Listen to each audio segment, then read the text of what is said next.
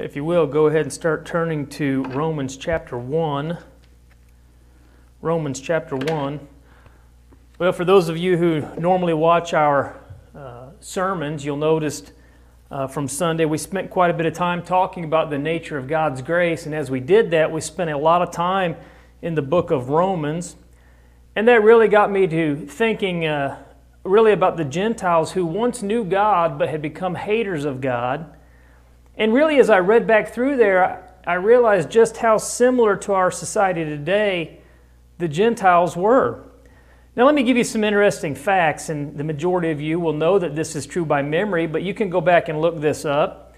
Uh, in twenty fifteen, according to a Barna poll, more than nine out of ten adults, actually ninety-two percent of people, stated that Jesus Christ was a real person and that He actually lived. And you can go back and look at polls from decades and decades ago, uh, decades ago where you find very high ratio of people who believe that Jesus Christ was a literal person, that He actually lived, uh, and because of that, they attended different types of congregations. I went back and began to look at some other polls, and it's interesting that in nineteen forty-seven there was a Gallup poll, and it stated that after they had interviewed people, seventy-five percent of people stated that they were attending a church weekly.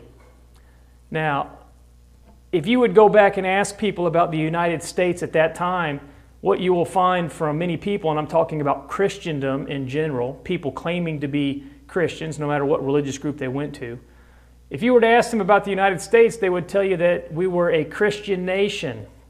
And as a matter of fact, seventy-five percent of people were going to some type of a church on a weekly basis. Well, as of twenty twenty, a recent poll, again done by the Barna Group, uh, states that today only forty-nine percent of people have actually attended a church within the last six months. And you may say, well, forty-nine percent of people attending church, that's not that bad.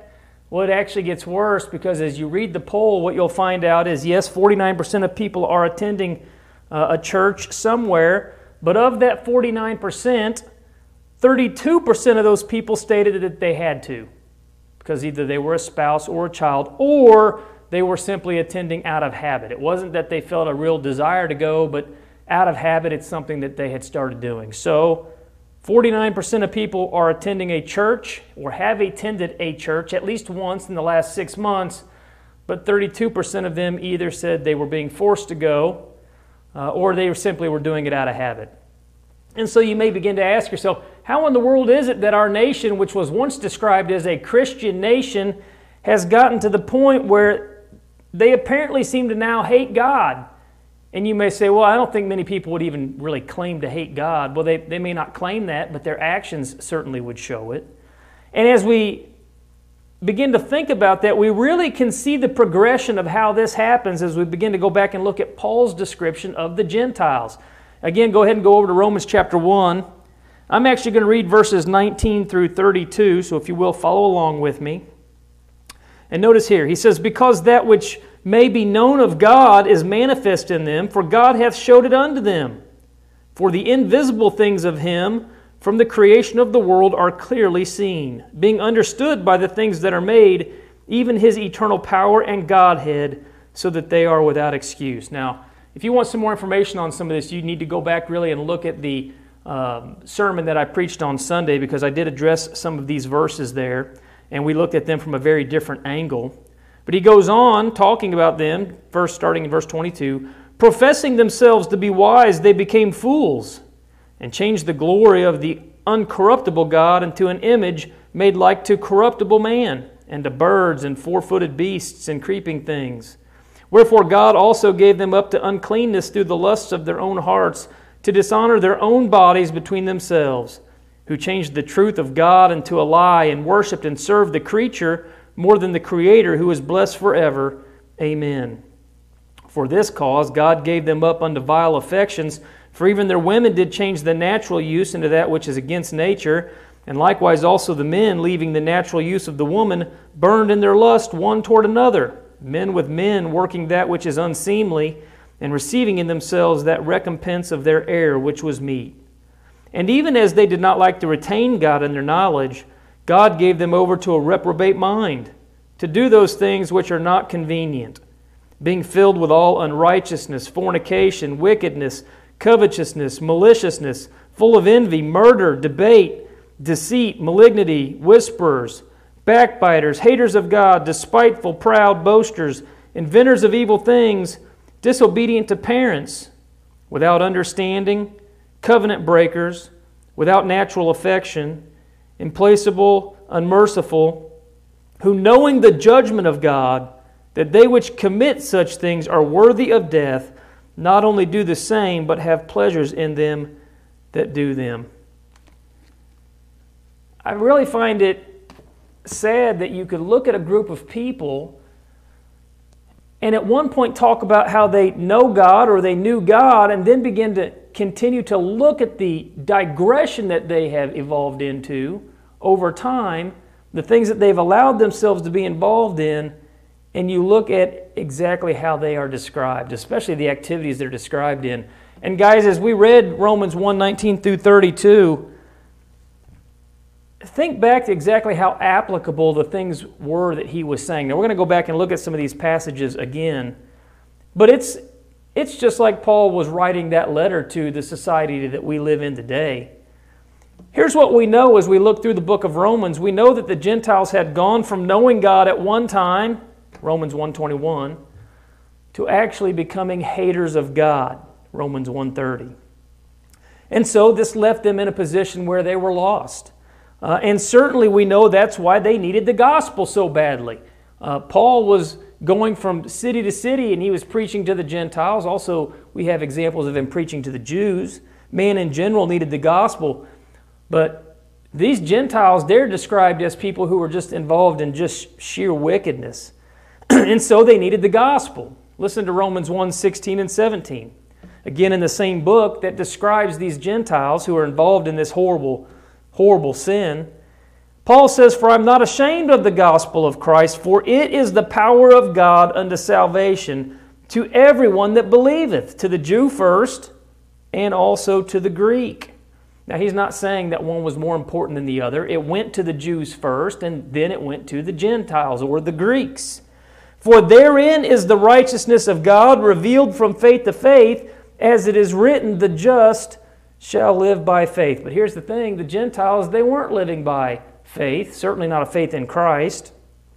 In the first century, what's really sad is, is these Gentiles, and we see the things they're involved in, and, and don't get me wrong, there were Jews that were also involved in some of these things, but in the first century, these Gentiles, they're surrounded by faithful congregations in many of these communities, and yet they weren't faithful followers of Christ. Now let me pause for just a second and ask yourself, do we have that going on today? We have, in many communities, faithful churches of Christ. They adhere to nothing other than just our New Testament. They're surrounded by people who are lost, just like the Gentiles, and yet they've not become faithful Christians. And guys, I have to admit, I mean, at one time, that was me. I was living in a community. There was a faithful congregation there. I'd never heard of it. I had never met any of them. I wasn't living as a faithful Christian. I was in the same lost condition that these Gentiles were. Now again, I want you to remember that based off the current polls today, only seventeen percent of people have attended a church in the last six months because they actually wanted to. seventeen percent of people. You go back to prior to the nineteen fifties, the poll I gave you, seventy-five percent of people were going to a church somewhere. And now you have seventeen percent of people who state that they actually go to a church once every six months. That's not even weekly. We're, we're required as Christians to go weekly, Acts twenty, verse seven, and upon the first day of the week. They're not even going weekly, many of them. But in the last six months, only seventeen percent have actually gone to a church because they desired to. Many people are becoming just like the Gentiles. The majority have come to hate God. And many of them would say, oh, I don't, I don't hate God. Well, certainly that's what their actions are showing us, just like the Gentiles. It's sad because as we continue to read through the book of Romans, we actually find three different times where it says God gave them up. Let me give you those three times. Go over to Romans chapter one, verse twenty-four. And again, as I'm reading through this, just imagine to yourself if Paul was here today and he wrote this letter to us. and ask yourself, are the things that he's saying, are they applicable?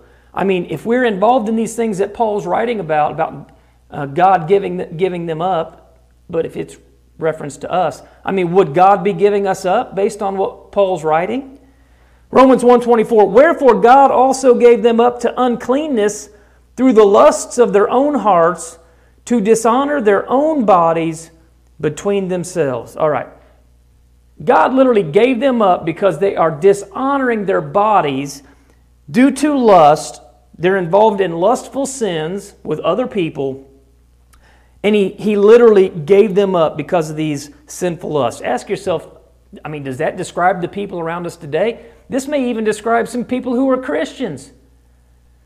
Well, certainly this is taking place. It is nothing unusual for us to hear about people who are, don't like really like to use these words, but I will. I mean, there are people today who are out having, they're involved in fornication. They're involved in premarital relations, intimate relations before they are married. They're not in a covenant relationship with a spouse, according to God's will. Genesis two twenty-four, by memory, Matthew nineteen, one through nine. Marriage is the only union that would allow people to have intimate relations. And yet, it is so common today in our world to see people involved in these types of sinful lusts. They literally are doing what we find here. They're dishonoring their own bodies between themselves. It's not just those people who are involved in uh, premarital relations. You have people who are involved in things like adultery. Again, Matthew nineteen nine, uh, Matthew five thirty-two. Certainly that is dishonoring your body with somebody else, somebody who's not your spouse. Do we have that stuff going on today? Absolutely we do. If God gave up the Gentiles, what would make you think He wouldn't give up people today for being involved in the exact same thing? Of course He will. Let me give you the second passage where God gave them up. Romans one, twenty-six through twenty-seven.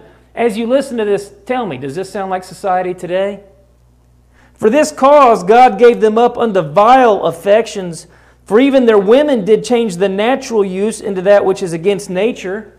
We're talking about female-to-female homosexual acts. He goes on, verse twenty-seven, and likewise also the men, leaving the natural use of the woman, burned in their lust one toward another, men with men, working that which is unseemly, and receiving in themselves that recompense of their error, which was meet. He, he's clearly talked about women involved in homosexual acts. Now he's talking about men involved in homosexual acts. And let me get this out of the way.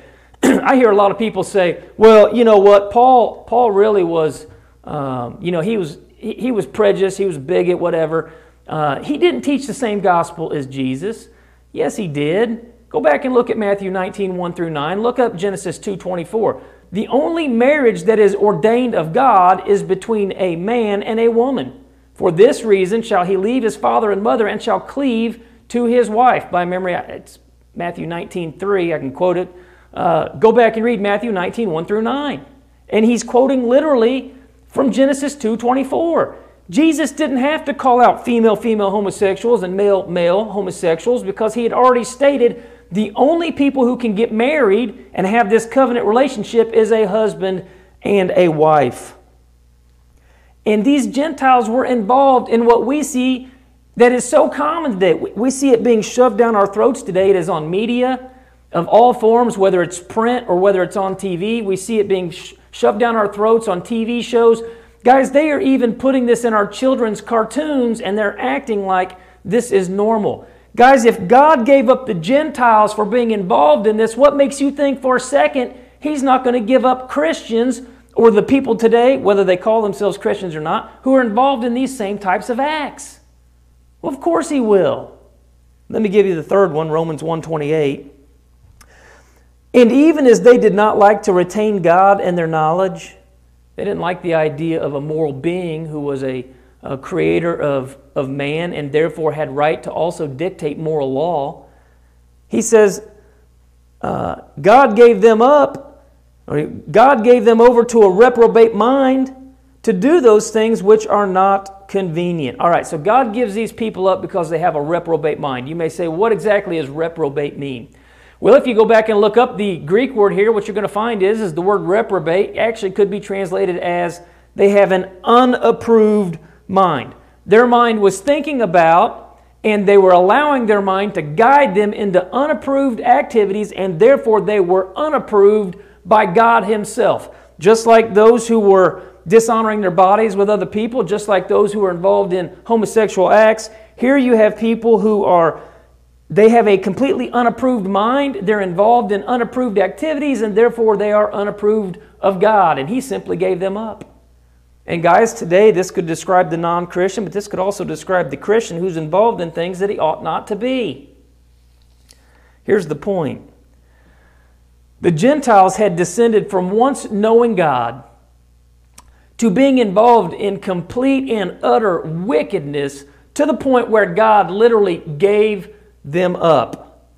And as we go back and we look at the gradual process of this departure, we see the exact same thing taking place today. So let's go back and look at the departure of the Gentile who once knew God but then hated God, and begin to look at this departure and ask ourselves, do we have the same thing going on today? Remember, the United States used to be described as a Christian nation. Now, I have a, I have a lot of problems with the way it was described and the percentage of people who claim to be Christians who actually are Christians. But in general, the United States was described as a Christian nation. Has this progression, just like the Gentiles, taken place? Well, let's notice for, first. First thing, Gentiles, they stopped glorifying God. I mean, they literally did not glorify God when they knew Him. Listen to Romans one twenty-one. Because that when they knew God, they glorified Him not as God, neither were thankful, but became vain in their imaginations, and their foolish heart was darkened. Most people don't glorify God today, certainly not for the things that they have around them, certainly not for the blessings that they have in their life. And you may be asking yourself, well, maybe I'm a little confused. I mean, what do you exactly mean when you say glorifying God? Well, we glorify God in a number of ways, certainly of which these Gentiles were not doing, and also certainly of which many people today are not doing. We glorify God with our words. Listen to Romans fifteen six. That ye may with one mind and one mouth glorify God, even the Father of our Lord Jesus Christ. Our words ought to be glorifying God at all times. Our words ought to be pointing other people to the fact that we are Christians, right? We're different than the world. We don't act like the world. We don't talk like the world. We would be glorifying God through all of our speech and specifically giving Him all the praise and honor and glory. When you begin to think about Sunday when we gather together, we certainly do that in our worship. We glorify Him through our singing, through our prayer, through our teaching, and through our preaching. We do it through our edification. Guys, this doesn't describe the world around us. Matter of fact, you begin to think about the world around us, begin to think about the last movie you watched or the last T V show you watched. Begin to think about the words that they use. The majority of people who are around us have mouths that are filled with just hate and profanity. And certainly they're not glorifying God. Now, we as Christians can even at times find that our words are not wholesome and we are not glorifying God with our words. And when that happens, we need to repent of that, turn from it, and get back on the straight and narrow again, Matthew seven thirteen and fourteen. And we need to be glorifying God with our words. That's not the only way that we glorify God. We glorify God through our deeds. Now, certainly the Gentiles weren't glorifying God through their deeds. We've already gone back and looked at the fact they were dishonoring their bodies with other people in lustful ways. So we've got people having sexual relationships with people who are not their spouses. We've got people involved in homosexuality. Uh, we've got them involved in with having reprobate minds, and, and that was causing them to be involved in deeds that they ought not to be involved in. But the Christian, he glorifies with his deeds. Listen to Matthew five sixteen. Let your light so shine before men that they may see your good works. Again, your deeds. We're not talking about trying to work our way to heaven. That word there, again, we looked at it. Uh, ergos means deeds. And glorify your Father which is in heaven. What's he saying? You can't be out sinning. You're not glorifying God through your deeds if you're out involved in sin. The Gentiles were involved in sin. And let's make it pretty clear, the majority of people around us are involved in these types of sins. The same ones we find the Gentiles involved in, right? How do we glorify God in our deeds? We do it in a number of ways, right? We do it in our personal life, the way that we, we treat each other, the way that we treat our spouses, Uh, the ways that we interact with people, we especially see it uh, when we gather together for worship. We can look at some of the deeds that would glorify God, our assembling with the saints, the Lord's Supper, uh, the weekly giving of our contribution, uh, again through edification. The point is simply this: we're faithful. We're faithful in our personal lives, but we're also faithful in our worship, right? We glorify God by living a pure life. Now again, do you think the majority of the world out there is living a pure life? They're out getting drunk, involved in sexual sin, stealing, lying. Guys, we live in a society right now where just in general, it's a madhouse. People are constantly involved in things that are horrendous and sinful. This doesn't sound like the world around us. They are not glorifying God with their deeds. Listen to First Corinthians six twenty. I mean, why do we glorify God with our deeds? For ye are bought with a price, therefore glorify God in your body and in your spirit, which are God's. When I became a Christian, this body became an instrument or a tool to be used on God's behalf. And because this is His tool to be used on His behalf, I need to honor God because He bought this, He bought this with a price. He shed His blood on the cross. And I have to remember that when I go to work and when I come home and the way that we treat and interact with people. People around us, they're involved in all types of sexual sins and violence. Guys, people aren't glorifying God with their bodies. And you have a lot of people today who say, yeah, you're right, I'm not. I'm, I'm not glorifying God with my body. I'm involved in an awful lot of things, you know, but I'm still young. I'm still young and, you know, I'll straighten myself out when I get a little older in life, when I've had a good time and I've really... I've spread my wild oats or I've enjoyed my fun, but then I'll, I'll straighten my life up. But here's the thing, you need to glorify God now. You're not promised tomorrow. I'm not promised tomorrow. Every night when you go to bed, you ought to be thinking about, am I in a righteous relationship with God? Is there any sin that, that's separating between me and God at this point? Because I don't want to die in a state where there is sin separating between me and God. All sins need to be repented of, and we need to turn from them and be faithful. I need to glorify Him right now. Listen to Hebrews two, verses one through three. Therefore we ought to give the more earnest heed to the things which we have heard, lest at any time we should let them slip. Ask yourself, are you glorifying God right now if you're a Christian, or have you let those things slip? Have you let what you're supposed to be doing slip? For if the word spoken by angels was steadfast, and every transgression and disobedience received a just recompense of reward, how shall we escape if we neglect so great salvation, which at the first began to be spoken by the Lord and was confirmed unto us by them that heard Him? You've got people who are neglecting salvation. The Gentiles were. They were involved in all types of wickedness and sin, and the majority of people around us are involved in horrendous wickedness and sin. They are, neg- they are neglecting their salvation.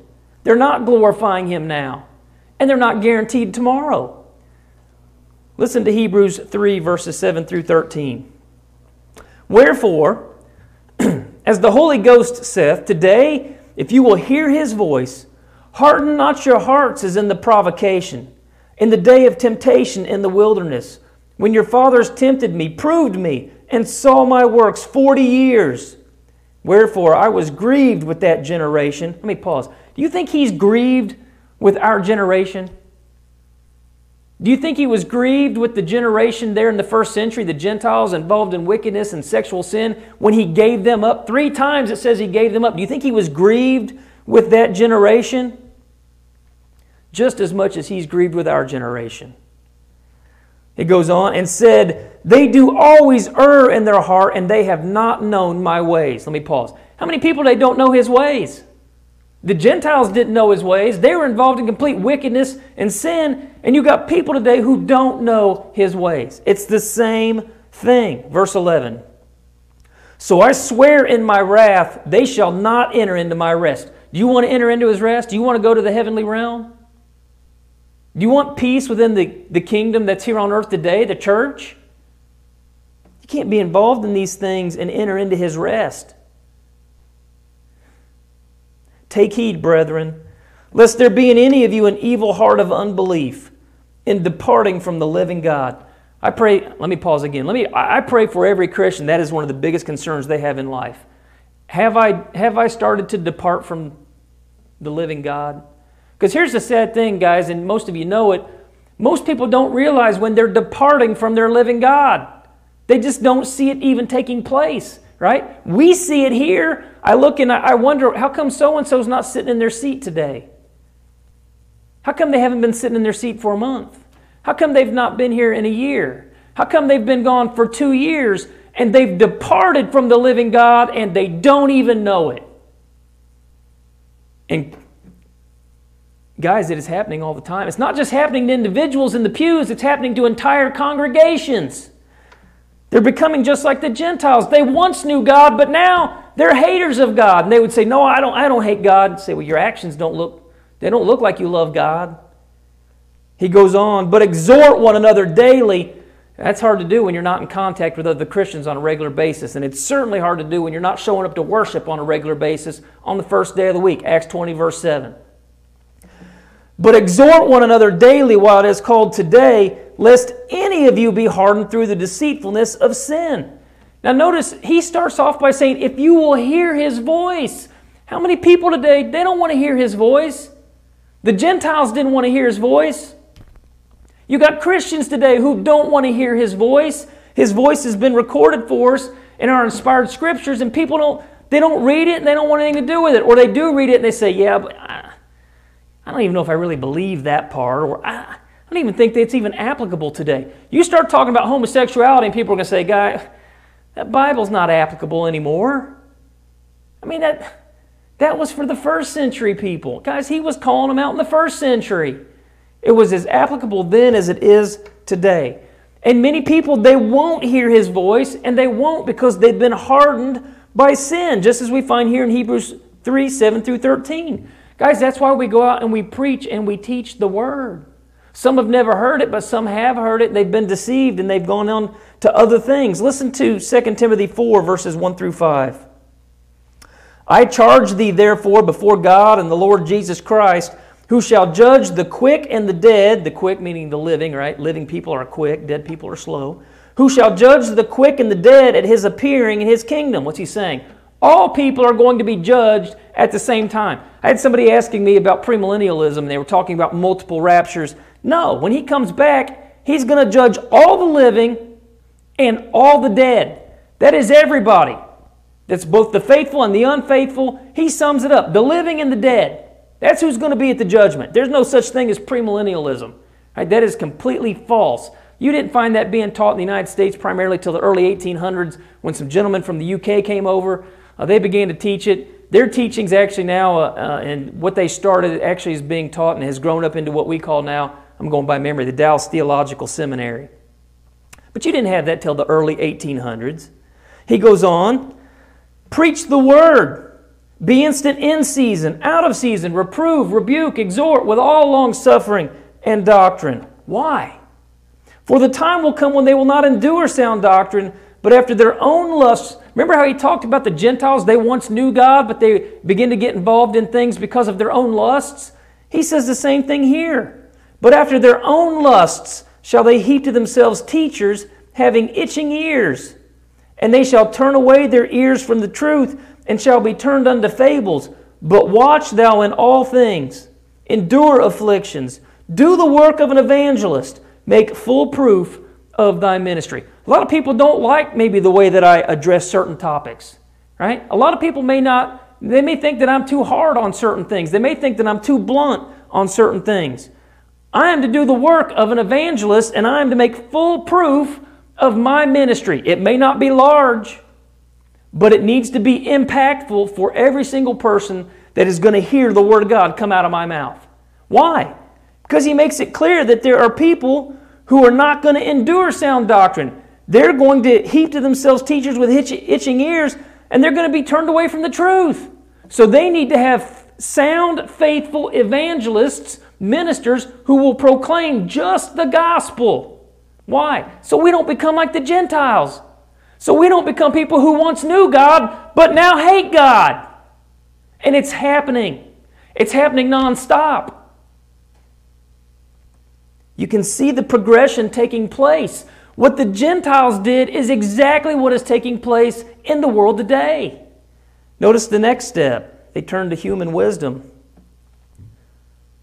Human wisdom turns to vain speculation for just spiritual answers. What I mean is, is people are looking for answers to spiritual questions, but then they're relying on man's ideas of what those answers are or what they should be based on. What does human wisdom lead to? It leads to things like atheism.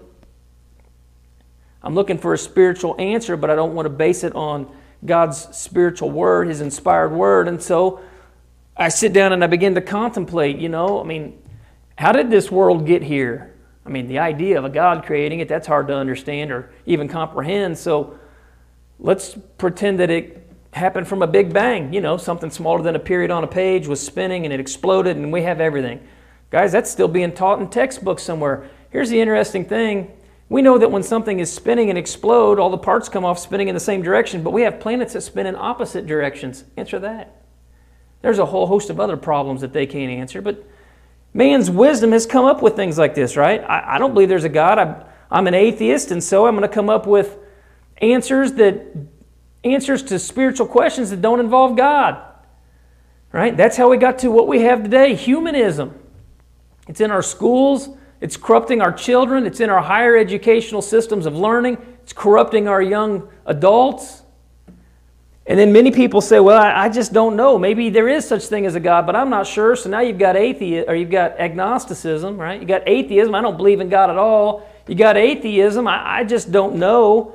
But then there's another departure based on man's wisdom, and that's departures of New Testament Christianity into denominationalism or community churches that are teaching things simply based on man's human wisdom. What I mean is, is they teach it, but they can't back it up with book, chapter, and verse.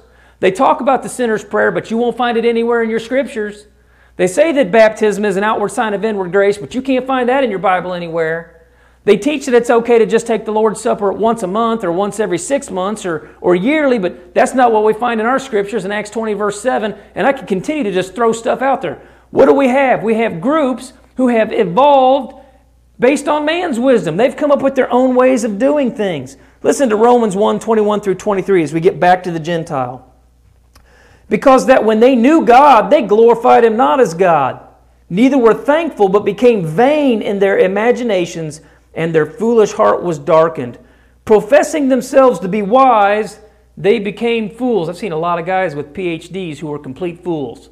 Had no idea about the scriptures, but they thought they were just so smart regarding everything pertaining to the Bible, right? Verse twenty-three, and they changed the glory of the uncorruptible God into an image made like to corruptible man and to birds and four-footed beasts and creeping things. You had guys that literally got into idolatry and were making their gods uh, in images like man and birds and things like that. Right? Do we have that kind of nonsense going on today? I mean, do we have people who are using human wisdom to try to answer spiritual questions? All the time. We are surrounded by it. Why is it a problem? Well, part of the reason that it's a problem is because human wisdom lacks any power to save somebody's soul. Listen to First Corinthians one twenty-one. For after that, in the wisdom of God, the world by wisdom knew not God. The exact same thing. I am so smart, I've gotten to the point where I don't even acknowledge God anymore. It pleased God by the foolishness of preaching to save them that believe. Right? You had people who thought they were so smart that they don't even acknowledge God anymore, but he says, guess what? It's through the foolishness of preaching that people are going to be saved. People think I'm foolish, I'm sure, because I come up here and I, I'm steadfast in what the Bible teaches, and they think, man, he's just not educated. Just not educated. I'm educated than, more than a lot of people who think they're uh, so smart. But I'll tell you what, I know people who've never gone past high school who are much more educated than people who have P H Ds. And all of their experience and wisdom and knowledge comes from an understanding of the Scriptures. You can't obey truth when people are out preaching human wisdom, right? You, you can't obey truth when a guy's got a Baptist manual and he's teaching you out of the Baptist manual. If you want to learn truth, you learn it out of just the Scriptures, right? The, the new, you want to become a New Testament Christian, you learn it out of the Bible, right? The seed is the Word of God. Uh, and it only produces Christians. You can't, you can't create Christians out of the Baptist manual. You can't teach truth out of that, not, not whole truth. You can't teach truth out of things like the catechism, right? You want complete truth, you just need your scriptures. Listen to Romans one, sixteen and seventeen again. We've already looked at this once. Paul says, and I'm pointing this out because he didn't base anything on human wisdom. He says, for I am not ashamed of the gospel of Christ. I have, I'll, let me pause for a minute. I have to assume the Baptist is ashamed of the gospel of Christ because they're out using their Baptist manual. I have to assume the Catholics are ashamed of the gospel of Christ because they're using their catechism. And I have to assume every other religious group who's got a confessional of their own book, I have to assume that they're ashamed of the gospel of Christ because they've come up with their own teachings. Why would you come up with additional teachings? I would have to assume that you're ashamed of the gospel of Christ. I don't teach anything that's not found in here. Because like Paul, I'm not ashamed of the gospel of Christ. Why? What's it do? He goes on. For it's the power of God unto salvation. The Baptist manual is not the power of God to salvation. The catechism is not the power of God to salvation. No other religious book or document out there is the power of God unto salvation. Just the Holy Scriptures. The Gentiles, they weren't following it, and many of them were lost. The people around us today, not following it, they're lost. To the Jew first and also to the Greek. It's for everybody. For therein, where? The gospel of Christ, is the righteousness of God revealed from faith to faith, as it is written, the just shall live by faith. Man's wisdom may seem relevant today, and it may even seem applicable to the world around us uh, for the problems that maybe seem to be so prevalent. There's no saving eternal value in man's wisdom today. You know how I know that? Because every month there's a new bestseller out there for these self-help books. And guess what? It doesn't solve the problem on a spiritual level for people. And so there's another self-help book. But guess what, guys? There's only one gospel of Christ. And that gospel never needs to be changed. It can never be changed. And only it is the power of God unto salvation. If the Gentiles aren't going to accept it and they're going to continue to be in their sin, they're going to be lost. People today surrounding us, and even Christians, if they begin to depart from the Scriptures, from the gospel, they're going to be lost. Listen to First Corinthians one twenty-five. Because the foolishness of God is wiser than men. Yeah, you may say it's you may say this is complete and utter rubbish and foolishness, but I'll tell you what, the Scripture says it's wiser than men, and it is. And the weakness of God is stronger than men. You ever had people tell you that you're weak, that you use your faith as a crutch? For anybody who believes that or who has heard that, let me tell you this. I've lived... I've lived a life where I did whatever I wanted to do whenever I wanted to do. That's not hard. But you live as a faithful Christian and you live by the New Testament. And you tell me who's got a crutch. It's not the Christian. It's the people out in the world around us. Human wisdom's never produced salvation. Again, you got people, human wisdom. You can be saved by the sinner's prayer. You can be saved by grace only, through faith only. Again, you won't find either of those in the Bible, but man's wisdom uh, has never, ever produced salvation.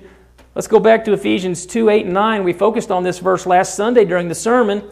For by grace are ye saved through the faith, the system of faith, through the New Testament, and that not of yourselves, right? It is the gift of God. The faith, the system of faith, that is not human wisdom.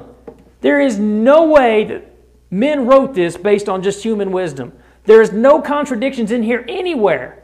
Are there some things I have a hard time grasping? Yes. Do they contradict? No. None of the examples I have found where people say there are contradictions, do they con- contradict? There are a few things that I'm still a little unsettled about, but the problem's not with the Scriptures. The problem is with my understanding. And there are some things that will never be revealed before we leave this earth. He goes on. It's the gift of God, right, this grace, not of works, lest any man should boast. There's no human wisdom in our system of faith we live by. Listen to Ephesians three, ten and eleven. To the intent that now unto the principalities and powers in heavenly places might be known by the church the manifold wisdom of God. That's not man's human wisdom. That's the wisdom of God. That's what's been revealed to us. Verse eleven, according to the eternal purpose which He purposed in Christ Jesus our Lord. It wasn't an accident. From the very beginning, He knew exactly how this was going to play out. Listen to Second Timothy one nine. who hath saved us and called us with an holy calling, not according to our works, but according to his own purpose. Let me pause again. What, what is his own purpose? Well, you will find that revealed in our scriptures, in our Old Testament, our inspired Old Testament, and our inspired New Testament. That is his own purpose. It goes on. And grace, his purpose tells us how to receive this grace, which was given us in Christ Jesus. There is no grace through any other religious system other than New Testament Christianity. I'm talking about being a faithful servant of Christ within, as far as I know, the only group, the churches of Christ. Everyone else has, they're teaching men's doctrines. He goes on, which was given us in Christ Jesus before the world began. This whole thing was known from the very beginning how it was going to play out. Again, you got people teaching Jesus didn't know he was gonna he was gonna die, and therefore the kingdom is an afterthought. And no, none of that's true. Let's look at the next step for the Gentiles, which we find taking place today. They begin to substitute vain worship. You know, there are a lot of people who simply don't want to worship as God has instructed us to worship. And human wisdom has tried to improve upon this. They've tried to incorporate other forms of worship, adding to worship. And guys, none of this is new. This was actually happening during the times of Jesus. Listen to Mark seven, six through eight. He, Jesus, he answered and said unto them, Well hath Isaiah prophesied of you hypocrites, as it is written, The people honoreth me with their lips, but their heart is far from me. Let me pause. You can go down to a lot of churches and you'll hear them honoring Jesus with their lips, but their hearts are far from Him. Some of them don't even know it, but their, their hearts are far from Him. And here's what we learn as we continue to go on. Howbeit in vain they do worship me, teaching for doctrines the commandments of men. You name any denominational group out there, they're teaching the doctrines of men. It's vain worship. You look at religious groups out there that are worshiping Uh, in unscriptural practices. It's vain worship. He goes on, for laying aside the commandment of God. Where's the commandment of God? You want to know how to worship? Look at the commandments of God. He tells us exactly how to worship. For laying aside the commandment of God, ye hold the tradition of men, as the washing of pots and cups and many other such like things you do. The Jews, they were following many commandments of men, but they weren't following God's will. The Gentiles certainly weren't following God's will. They're involved in all different types of vain worship. We'll, we'll notice a little bit more here. Uh, and the groups around us today, they're doing the exact same thing. Now, what's so bad about vain worship? I know if a lot of things we could list about vain worship. Maybe we could break it down. What does vain worship do? Well, it neglects God. We know that it really is aimed at exalting self. It rejects God ultimately as the true object of worship. And think of it this way. Many people, they're not going and worshiping really trying to truly satisfy God. What they're doing is, is they're trying to truly satisfy themselves in the way that they worship. That's why there's been a progression, actually I should say a digression in the way that people have worshiped. Worship's getting crazier and crazier all the time. Why? People weren't content with what they had.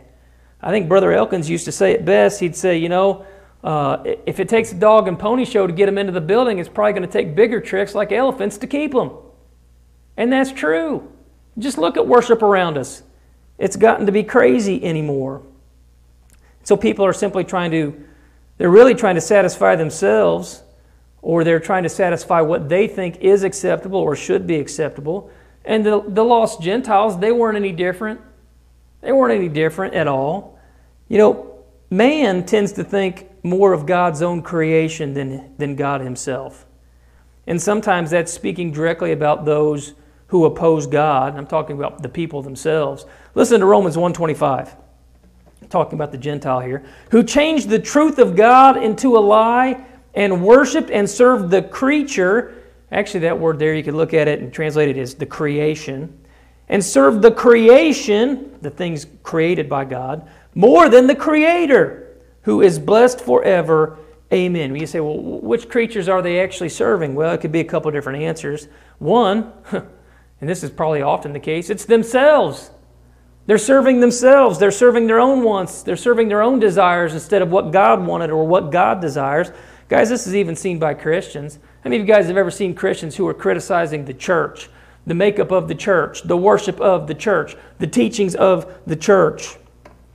Criticizing brethren, criticizing that which is good, and yet you don't find them out criticizing that which is, which is unholy found in human institutions. I've known tons of Christians who were completely unfaithful and tolerant of many of the sinful things taking place today. Let me throw one out there. Uh, how about abortion, right? You hear things, something like this, maybe from a Christian.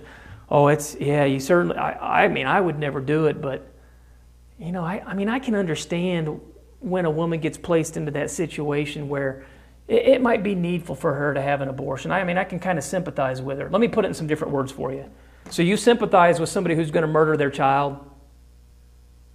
I've heard Christians actually say that. You sympathize with someone who's going to murder their child. There's a lot of other ways that Christians become unfaithful uh, and, and really are serving themselves rather than God. But it's not just, it's not just Christians, and it's not just in that manner. Uh, man today in general is no different than the Gentile. They are oftentimes serving the creation more than the Creator. And I want you to think about the world that we live in, because the world that we live in really right now has a, a huge emphasis or preface on worshiping creation or nature itself. We see it taking place in a number of different types of paganistic uh, religions, but spiritualism in general is really focused oftentimes just on nature. That's really what we find even taking place with the New Age movement. I wish I could spend some time talking about that, that horrendous movement which is taking place, which is really Christianity mixed with paganism, mixed with Oriental mysticism. And it's not found in just one religious group. You'll find it in virtually every religious group that is out there, uh, specifically within Christianity, but you'll find it within some other groups also. So that was the next step. They substituted vain worship. Now let's finish up really with the big one. I'm going to go back and read Romans one, twenty-six through thirty-two, because there's so much here. I really don't want to break it down any more than just reading the passage. Uh, here's the next step. They approved immorality simply as a way of life. Now, as I read back through this again, and we've already looked at some of this, but ask yourself, does this describe the people around me? I mean, it certainly describes the Gentiles. That's what Paul's talking about. But does it describe the people around us? And then ask yourself this, does it describe anybody within the church I know? And then really ask yourself and reflect, do any of these things reflect me? Do they reflect me as a Christian? Let's notice how they approved immorality as a way of life. Romans one, twenty-six through thirty-two. For this cause God gave them up unto vile affections, for even their women did change the natural use into that which is against nature. All right, female to female homosexuality. And likewise also the men, leaving the natural use of the woman, burned in their lust one toward another, men with men working that which is unseemly, and receiving in themselves that recompense of their error which was meet. Male, male, homosexuality. Sound like our world today? Let's keep going. Verse twenty-eight, and even as they did not like to retain God in their knowledge, sounds like people today, God gave them over to a reprobate mind, an unapproved mind, to do those things which are not convenient, being filled with all unrighteousness. Well, what kind of things are those? We know that the Gentiles are doing the things that I'm going to mention, but do we see them in the world around us? Do we see them within the church? Are you yourself involved in them? He goes on. Being filled with all unrighteousness, fornication, right? Uh, people having intimate relations with people to whom they are not married. Wickedness. We have people. We have wickedness going on around us. Turn, turn, turn the news on. Turn the news on. Just complete and utter wickedness. Whisper, he says, wickedness, covetousness. You know any covetous people? People out stealing, people out cheating, defrauding people. Maliciousness, you know anybody who's malicious? He goes on, full of envy, murder, do we have that happening? Debate, deceit, you know anybody out deceiving people? Malignity, whisperers, backbiters, you know anybody ever talks behind your back? Haters of God, you know anybody that hates God? Atheists? Despiteful, proud, know any proud people who are not humble? Boasters, inventors of evil things. Yeah, you know, the, the, the last drug I was taking was really good, but it wasn't quite enough, so let's see if we can make one that's more potent. Let's see if we can find something that's just a little more sick than the sin that I was currently involved in, right? Inventors of evil things, disobedient to parents. We have that going on. Got any, any youth that are disobedient to their parents? Without understanding. That's happening all the time, especially regarding spiritual things. Covenant breakers. You ever know anybody broke a covenant? Well, anybody you know who's in an unscriptural marriage or has an unscriptural divorce, they're a covenant breaker. That's just one, one type of covenant. Without natural affection, implacable, unmerciful. You ever known people who are unmerciful?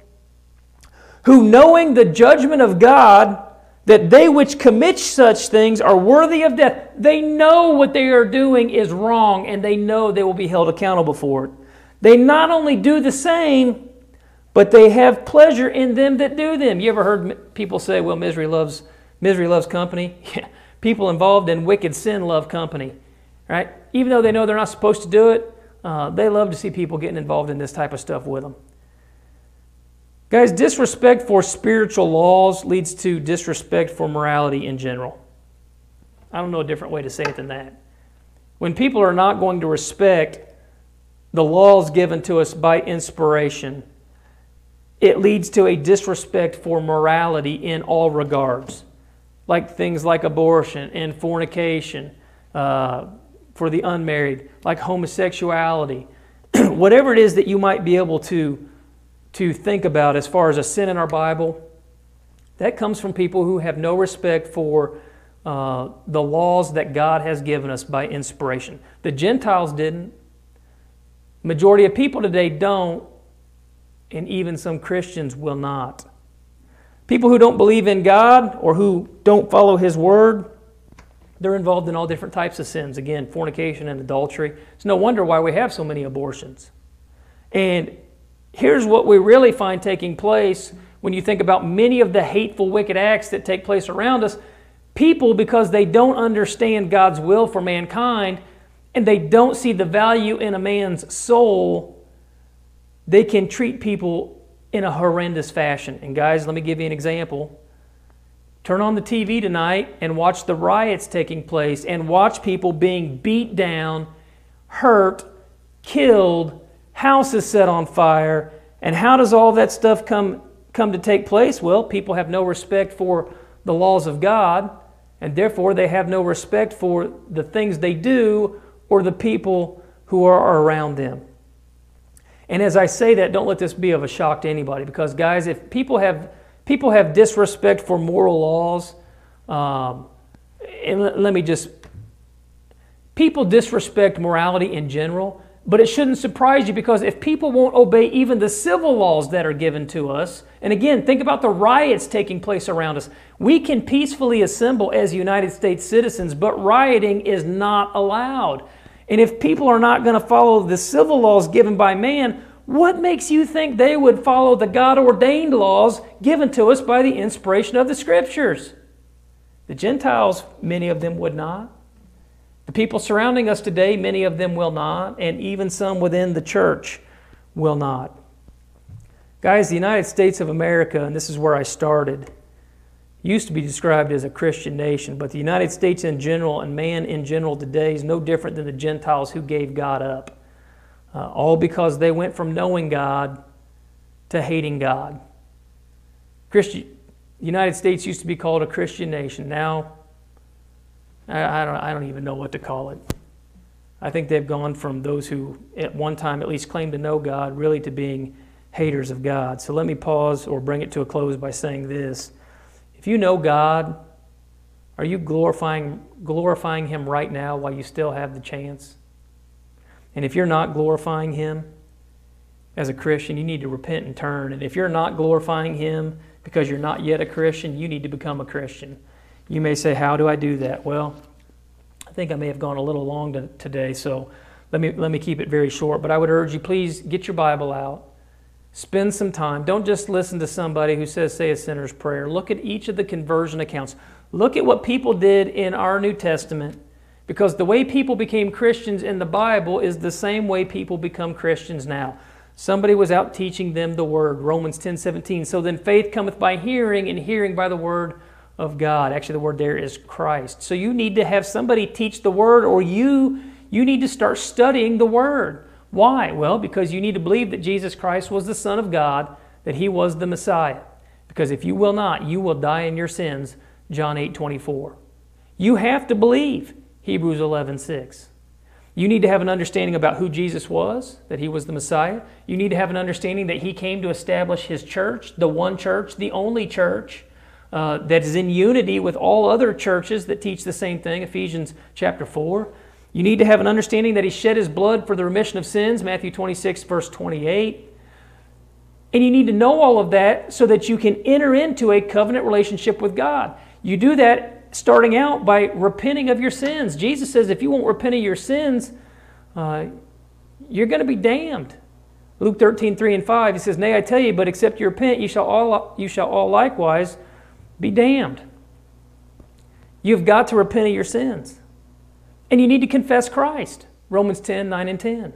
"For with the heart man believeth unto righteousness, but with the mouth confession is made unto salvation." And you need to be immersed in water for the remission of sins. Jesus says you need to be immersed, Mark sixteen, fifteen and sixteen. Peter told the Jews there on the day of Pentecost that it was for the remission of sins. It's not an outward sign of inward grace. It's for the remission of sins, Acts two, verse thirty-eight. Uh, and when you do that, you'll be added to the church, the Lord's church, by the Lord Himself, Acts two, verse forty-seven. If you're watching this and you're not yet a Christian, I just rattled those off by memory. I hope I got them all right, because I just I don't write any of these notes down. But certainly, if you've never heard that before, contact us. You can contact us on our website. Uh, you can call us. We will get back with you. If we're not close enough to sit down and have a Bible study with you, we'll get you in touch with a faithful congregation near you. But guys, we need to have a clear understanding of what it is to be faithful followers of God if we want to go to heaven. Again, I pray that this may have in some way uh, benefited you, but again, if there's any way we can help you, you can contact us.